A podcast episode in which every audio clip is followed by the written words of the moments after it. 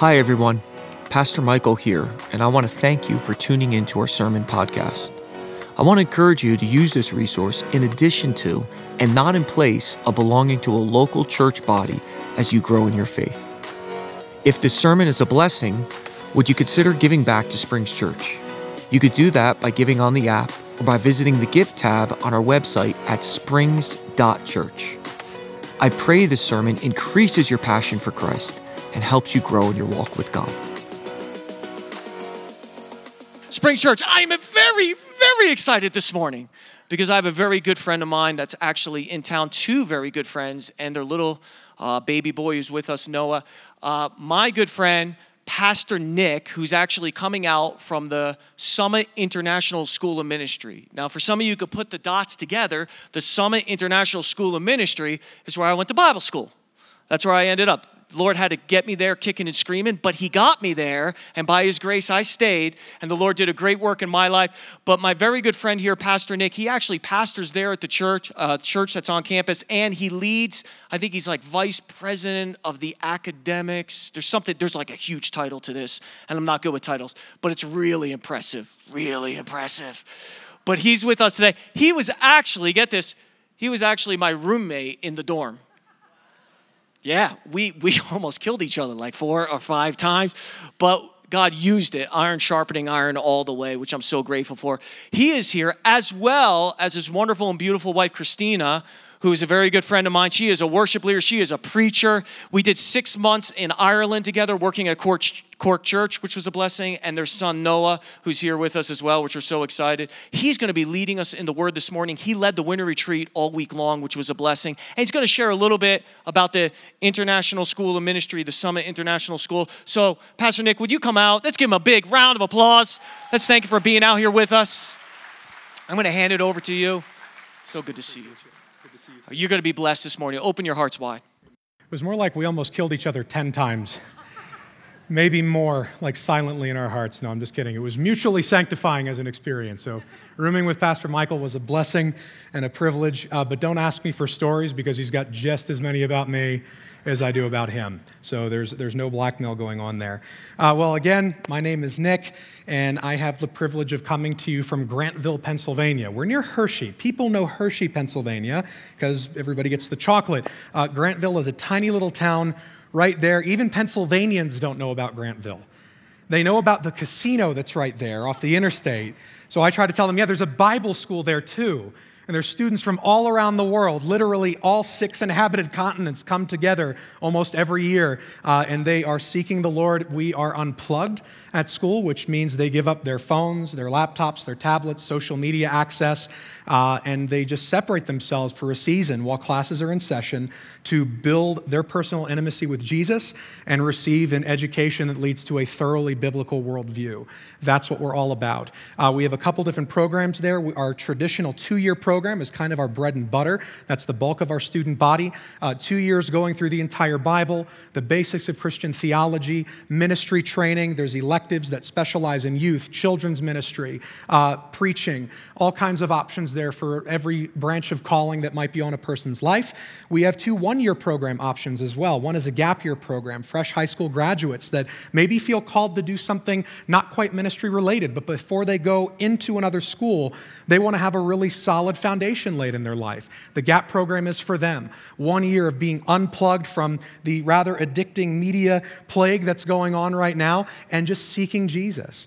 Another is our one year sabbatical program for people who have been around the block in terms of college. They've started a career and they just want to hit the pause button for a moment. Take a year off to study, refocus, and get ministry training so that they can better use their gifts in the church. But no matter what program a person signs up for at Summit, you're going to get closer to Jesus. And all of our learning is geared toward deepening their love and affection for Him in every way. So, if any of that sounds interesting to you, or maybe someone's coming into your mind that you think should check it out, please take all of our pamphlets that are out there on the table in the, uh, the lobby there. There's an iPad set up with our website. You can even fill out an application right there at the table if you would like, uh, but we are always taking applications for, uh, for school. So, enough about that. I'm not very good at talking about the school, even though I, I, work there. What I really love talking about is the Bible. I love the Word of God. It has saved my life over and over and over again on a number of levels. And I have a very clear word in my heart from the Lord for you today. Actually, the, the moment Pastor Michael gave me the invitation, it wasn't long after that, I just felt very clear in my heart what the Lord would have me say to you this morning. So I'd like you to go with me in your Bibles to Luke's Gospel, chapter 10. I want to talk to you about the secret to spiritual warfare. The secret to spiritual warfare. Luke chapter 10, and while we are finding that, I would just like to pray for a moment. Heavenly Father, I ask you for your blessing to be on our time in your word. God, we lay our hearts open before you and we invite you to search us, to know us, to test us, and know our anxious thoughts, and see if there's any wicked way in us, and then lead us in the way everlasting. Lord, we want to be like you. We want to be the kind of people that you deserve and are worthy of. I pray that you'd anoint every one of us. God, anoint my lips as I speak, anoint the ears of my brothers and sisters to hear all that's in your heart to say today. We love you, and we pray it in Jesus' name. Amen. So, just before we get to the text, I want to read you an excerpt from a 2017 article by leading theologian Tim Hawkins. Some of you caught what I did there. If you don't know who Tim Hawkins is, just look him up on YouTube. You'll see why it's funny. But it's actually a pretty good thought. So let me read it to you. This is from faithgateway.com. He says, If I've heard it once, I've heard it a thousand times. Father, we just pray a hedge of protection around Tim and his family. A hedge, huh? I don't mean to complain, but is that really the best you can do? How about praying a thick cement wall with some razor wire on top of that bad boy? A hedge of protection sounds like it's one good pair of clippers away from being removed. And I'm sure the devil's got a pair of those lying around the old Sheol shed. But I guess certain church people think a hedge is going to scare the devil away. I can just see a red, pointy eared, wily devil prancing up to my spiritual property line, creeping in for an attack. But just as he's about to step onto my lawn, he becomes keenly aware that something is not right. What is this I behold on the lawn of my enemy's perch? Is this greenery? I can't get through that. My greatest weakness is landscaping. How did they know? Now, as silly as that is, and as much as he's making a joke out of church culture, which you know I even am apt to do at times, it, one thing that he's right about and I, I, like bringing this out to us, is sometimes we reduce spiritual warfare to little more than key catchphrases and maybe volume in our voice. And that's our idea of fighting against the devil. I'm going to say the right words, and that's what's going to make my prayer effective. You know, if I don't say it just right, if I don't pray specifically enough, that's not going to be accurate in the heavens, and somehow it's not going to draw enough of a line. And our spiritual warfare methods almost become a bit superstitious. They're rather superstitious at times and quite unbiblical. And I want to take you to something that Jesus taught the disciples in Luke chapter 10, where he gives them what I believe is the key or the secret to spiritual warfare. So we're going to read verses 17 through 22 together and then dissect what the Lord is saying to us. He says, The 72 returned with joy, saying, Lord, even the demons are subject to us in your name. And he said to them, I saw Satan fall like lightning from heaven. Behold, I have given you authority to tread on serpents and scorpions and over all the power of the enemy, and nothing shall hurt you. Nevertheless, do not rejoice in this, that the spirits are subject to you, but rejoice that your names are written in heaven. In that same hour, he rejoiced in the Holy Spirit and said, I thank you, Father, Lord of heaven and earth, that you have hidden these things from the wise and understanding and revealed them to little children. Yes, Father, for such was your gracious will. All things have been handed over to me by my Father, and no one knows who the Son is except the Father, or who the Father is except the Son, and anyone to whom the Son chooses to reveal him. So again, Jesus' disciples, 72 of them, were sent out on mission to preach, heal, and cast out demons in his name. They come back excited. They can't wait to tell Jesus all about that, all about what happened through his name as they were ministering, and he gets really excited, but then Jesus looks at them and he stops them. Now, it's not quite a rebuke, but it is a warning. He actually tells them that their joy is misplaced. Now, this is not a rebuke for error, it's a warning against misprioritization. It's not a rebuke for error, it is a warning against getting priorities mixed up in their minds. The disciples did have every right to rejoice over what God did through them. They had every right to rejoice over seeing the sick get miraculously healed and demons being cast out of people's lives and no longer able to destroy them. They had every right to rejoice over people getting baptized and coming into the kingdom of heaven because they believed the gospel about Jesus. Those are all reasons to rejoice, but Jesus is telling them that's not the basis of your joy. Those are the effects, they are not the cause. Don't ever get them mixed up. So that's our starting point for the message this morning. But before Jesus reveals the true foundation of joy, he actually affirms their experience. When he says in verse 19 or verse 18 rather, I saw Satan fall like lightning from heaven. Behold, I've given you authority to tread upon serpents and scorpions. He's being very positive here. He's saying, Yeah, you lived out exactly what I've given you to do. Now, I'm reading from the ESV this morning. Of all the English translations that I surveyed in preparing for this message, I actually think the New American Standard Bible caught it the best. In verse 18, when Jesus says, I saw Satan fall like lightning from heaven, you could probably better translate that into English as, I was watching Satan fall like lightning from heaven. If you say, I saw something, you can communicate the idea that you saw the entire event unfold. You saw it from beginning to end and everything in between. But if you say, I was watching something, it could be you saw it start and you saw it progress, but maybe you never saw the completion of it. Maybe there was an open endedness to what you were witnessing that you can't really ignore. You didn't see it quite finish. And that's very important for understanding Jesus' words. In Greek, he's using what's called the imperfect tense, so he's speaking of something that was not complete something he didn't see the fullness of. I was watching Satan fall like lightning from heaven while you were out ministering. I didn't see all of it, but I saw it start. I saw him colliding into the earth. I didn't see the full event, but I was watching it. So again, the disciples had every reason to rejoice because while they were ministering, Satan was falling. And there's two ways that we can understand Jesus' words here. He may be referring to Satan's initial fall from glory back when he was Lucifer the archangel and had some position of glory in the heavens, but then because of pride and arrogance and thinking that he could be like God, he fell. So it's quite possible Jesus is referring back to that because Jesus is God. He would have seen that in his pre incarnate state. Before he became God in flesh, he absolutely would have seen that. So it would have been a true statement. There's another possibility, though, that I actually find more compelling, and I want to offer it to you today for thought. It's quite possible that Jesus is referring to a second fall of Satan. Because even in the Old Testament, we know that Satan fell. He fell from his position of glory, but he still had some kind of dominion or power over human lives. You think about the book of Job.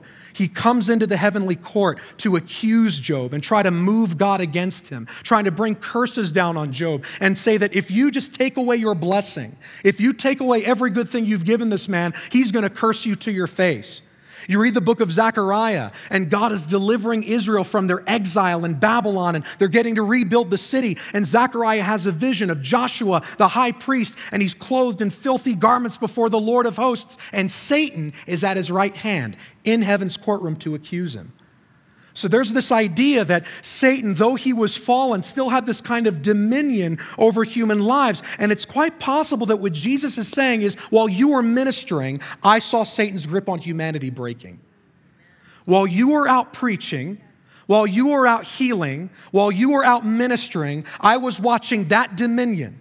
That right that Satan had to come before the Father and accuse the people of God, I was watching that get stripped away.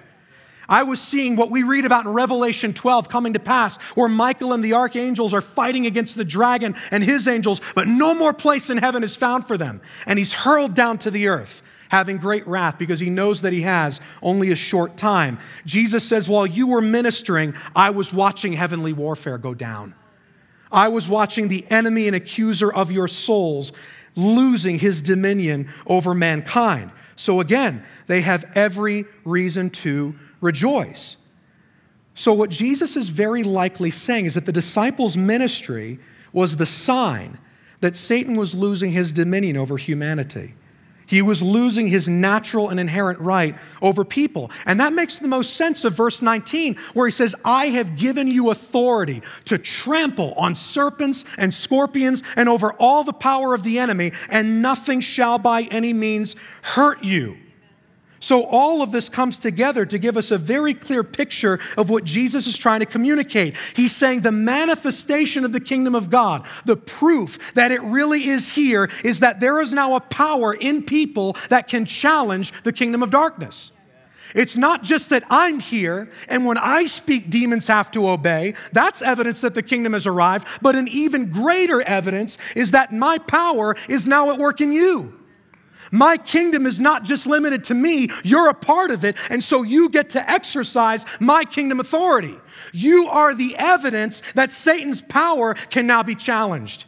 His hold on human lives must be broken because there are now representatives of the kingdom of God here to say, that's enough, you must let them go. There's now another and higher authority walking the earth in ordinary fishermen and tax collectors, ordinary people that has the capacity to challenge the powers of evil. That's an incredible reality. And when you look at Jesus' words in verse 19, you find that he's taking several Old Testament verses, plus even one from some, it's called Second Temple literature, sacred writings, not scripture, but sacred writings that were put together during the silent years between the Old and New Testament, between Malachi and Matthew, and he's kind of throwing them all together. Let me read just a few of them for you. Remember, Jesus says, I'm giving you power to tread on serpents and scorpions and all the power of the enemy. Genesis 3 14 and 15. The Lord God said to the serpent, Because you have done this, cursed are you more than all cattle and more than every beast of the field. On your belly you will go, and dust you will eat all the days of your life. I will put enmity between you and the woman, and between your seed and her seed. He shall bruise you on the head, and you shall bruise him on the heel. I'm giving you authority to trample on the serpent's head. Deuteronomy 8:15 God led you Israel through the great and terrible wilderness with its fiery serpents and scorpions and thirsty ground where there was no water. He brought water for you out of the rock of flint Psalm 91, verses 11 through 13. For he will command his angels concerning you to watch over you in all your ways. In their hands they will bear you up, lest you strike your foot against a stone. You will tread on lion and viper. You will trample young lion and serpent. So many Old Testament hopes and prophecies, Jesus is now telling the disciples they're fulfilled in me. And I pass that fulfilled power on to you and you now get to own it, to operate in it, to exercise it freely. Everything that your spiritual ancestors hoped for, you now carry within you because the kingdom of God has come. The serpents and scorpions that they wrote about trampling on someday, I now give you that authority to live out what they could only dream of. The sign of the kingdom's arrival was not just that Jesus was challenging the demonic, but his disciples were too. Their ministry activity was irrefutable evidence that the kingdom of God had now come in power. And the fact that you and I can engage in spiritual warfare in any way at all is still remaining proof that God's kingdom has come. The fact that you can rebuke the devil, the fact that you can cast out demons, the fact that you can get on your knees, a, a, a, a, portion of body language that people associate with surrender and submission, that's where we exercise authority. That's where we command strongholds to come down in people's lives. That's how we break addictions. That's how we break spirits of suicide. That's how we see communities get changed. You are proof that God's kingdom has come. This is incredible power that we have operating within us. But as awesome as that is, it's not the ground of your joy. It's not the basis for it. It's the effect, it's not the cause. Jesus says that the destruction of Satan's kingdom through the disciples, it's awesome, but it's not the ground of kingdom joy. The ground of kingdom joy is in verse 20. Nevertheless, do not rejoice in this, that the spirits are subject to you, but rejoice that your names are written in heaven. The ground of your joy is that you now belong to Jesus Christ. And you have to understand the implications of this. If this sounds too simplistic, we need to go to the depths of it. Because if this sounds too simple, well, sure, I, I know that I'm saved. I, I don't see how that connects with spiritual warfare. We need to develop our appreciation for the cross a little bit more and how it changed everything. Jesus' words in verse 20, if I could transliterate them right out of Greek, it would be very awkward. It would read something like this Rejoice that your names, it has been written in the heavens. There's kind of a rule in biblical studies that where there's very bad grammar, there's usually very good theology. And this is one of those cases. Rejoice that your names, plural, it, singular, has been written in the heavens. One of the things that's been suggested by scholars is that this is what's called a divine passive.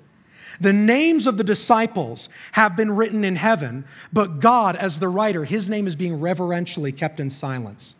Rejoice that your names, not they have been written, no, it, God, he has written them in the heavens. God Himself has made you part of His kingdom.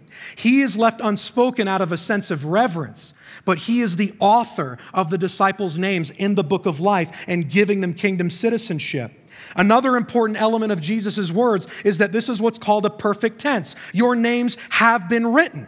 And a perfect tense means that things used to be different. You were in a different state of affairs in the past, but then an event occurred that forever changed things for you.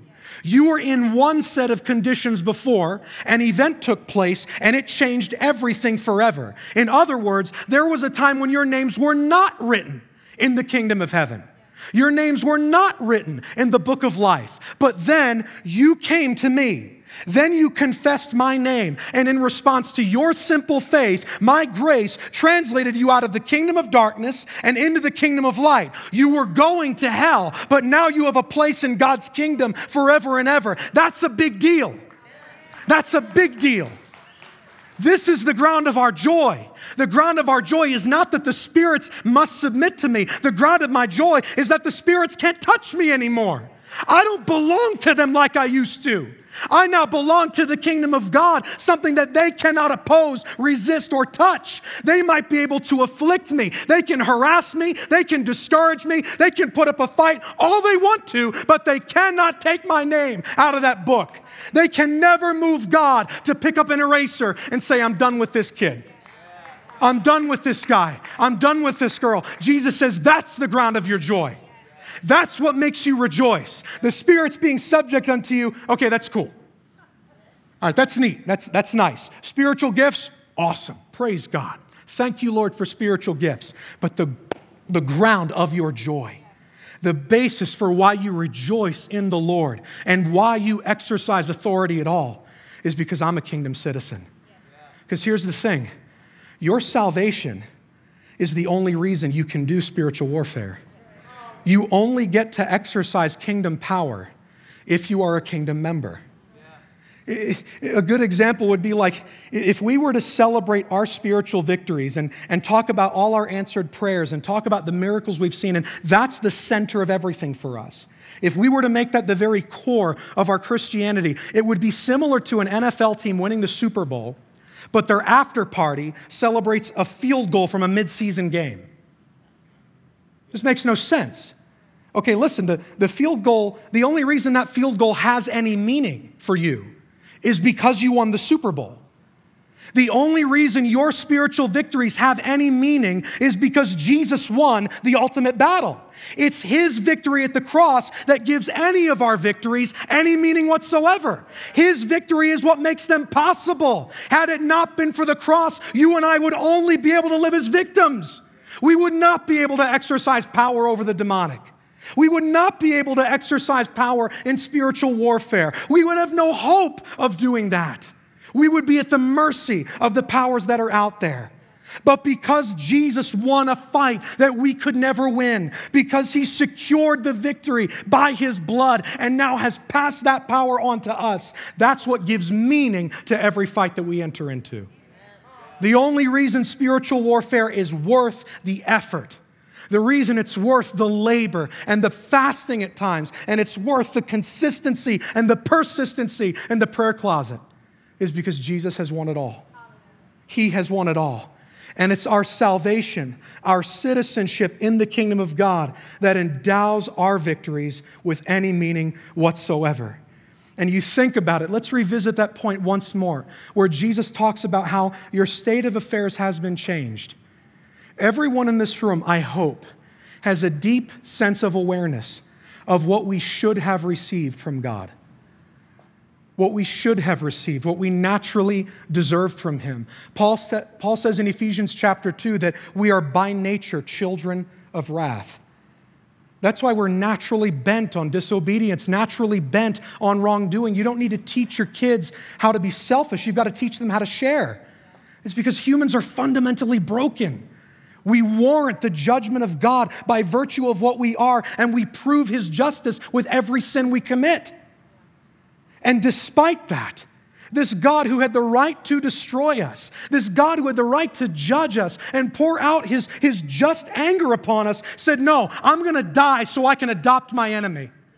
I'm gonna die so I can adopt you into my family. And I'm not just gonna save you and forgive you, I'm going to empower you and make you my representative so that you can go out into the earth and you can tell more of my enemies where freedom and redemption can be found. And you're going to be commissioned and empowered to bring more people into the kingdom. The cross has changed everything. That's why salvation is the ground of our joy. There is no meaning in spiritual victory outside of the victory that Jesus has won.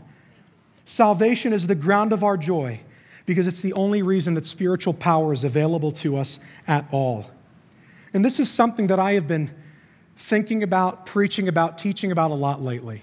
Because I believe we're living in an hour of time where we cannot afford apathy in the church. We can't afford fear in the church. We, we can't afford just a, a deep seated sense of comfort. And I just want to be safe within the four walls on Sunday mornings and, and stay within my tight knit little Christian community. No, God's calling us to go out and get in the fight. He's calling us to make war for people who don't even know that they have to fight for themselves. They can't fight for themselves, they have no power to do it. And I suppose this thought is so alive in my heart, even because last night I didn't have a sermon for the third session I did with your high schoolers yesterday. I, I, got to Camp Elam with nothing in my heart. I had no notes, I had no thought. We got about halfway through the day. And then as I was praying, the Lord spoke to me very clearly on calling them to spiritual warfare. High schoolers, they're not too young. Your freshman, your 14 year old is not too young to terrify hell. Your 14 year old is not too young to be a living threat to the powers of darkness because that's the calling of every single Christian. You are called to walk out that authority and to go out into this community to your neighbors, to your coworkers, whatever context God has put you in, and you are to put fear into the heart of what the enemy's doing because you are representing another kingdom. You're the proof that something has come, someone has come to challenge what Satan is trying to do in a generation. The real secret to spiritual warfare is being assured of your salvation. It's knowing that no matter what the enemy throws at you, there's one critical thing he can never throw at you. There's one thing he cannot do. He can discourage, he can lie, he can bring sorrow, He can bring pain, He can do everything that God permits Him to do, but He can never touch the book of life. He has no power or authority to make God put, pick up an eraser and say, I guess that's it for this one. He has no power to do that whatsoever. He might be able to make your days miserable, but He can't touch your eternity anymore. That's now in the hand of your Father. That's now in His hand. The only way the only way that Satan can really gain authority over a Christian again and where there's some kind of exercise of power that he can have over them is when we begin to esteem his lies as more true and more real than God's promises. That is the only thing that can really give Satan a foothold or stronghold in your life. What's more true? What dictates reality to you? How you're feeling and what Satan's trying to tell you in the midst of it? or what God has said, regardless of the circumstance, regardless of what the valley looks like, regardless of what emotions I do or do not have in the moment, God's word rings true. And Jesus models this to the disciples in verse 21 when he rejoices in the Holy Spirit and he says, God, thank you. Father, thank you that you chose the weak You chose the nothings, you chose the nobodies, and you filled them with your power. And you're using them to bring Satan's kingdom to its knees. You chose them. They had no power to choose you, they had no ability to empower themselves, but you filled them up with all that you are. That's the ground of kingdom joy. I'm saved. The devil might be able to touch my body, might be able to touch my mind, he might be able to touch my home, but he can't touch our eternity. He can't do that anymore. Jesus has taken that authority away. So, what we're dealing with today is not a discussion of how do we discern when Satan's attacking us or when life is just being life and what are the methods and techniques. I, I don't really know any techniques to spiritual warfare. I, I really don't.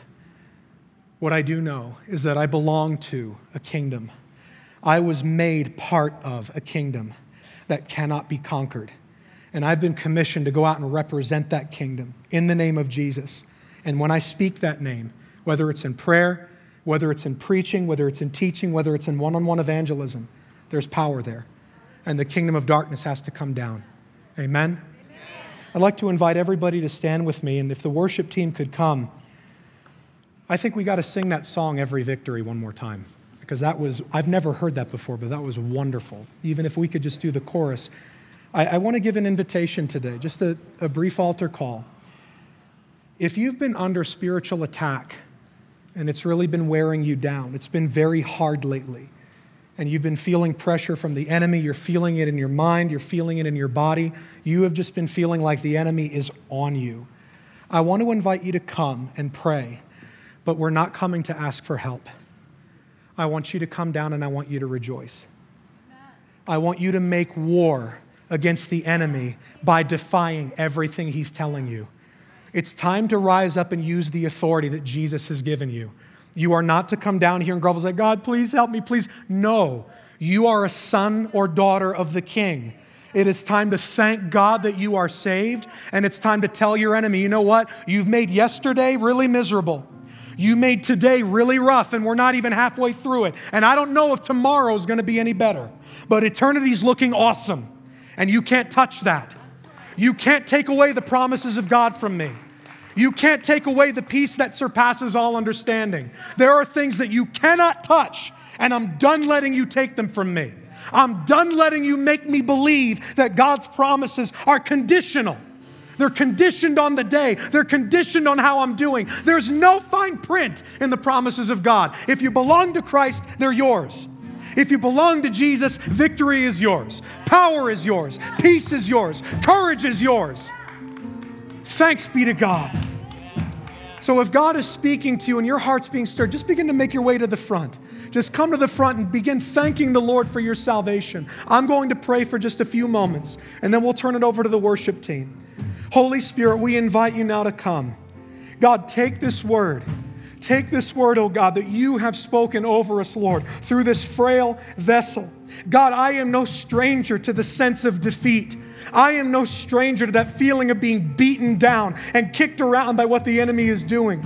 But God, I thank you, Lord, that in every battle you have faithfully reconvinced my heart over and over and over again, Lord, that victory comes not when the attack stops, but victory comes when we realize the attack has no power over us. God, I thank you that there is no battle in this room that has any real authority over the life of the person being afflicted. There is no battle in this room that has actual power over the destiny of the believers that are being afflicted. God, remind us this morning of who you are and of who we are in you.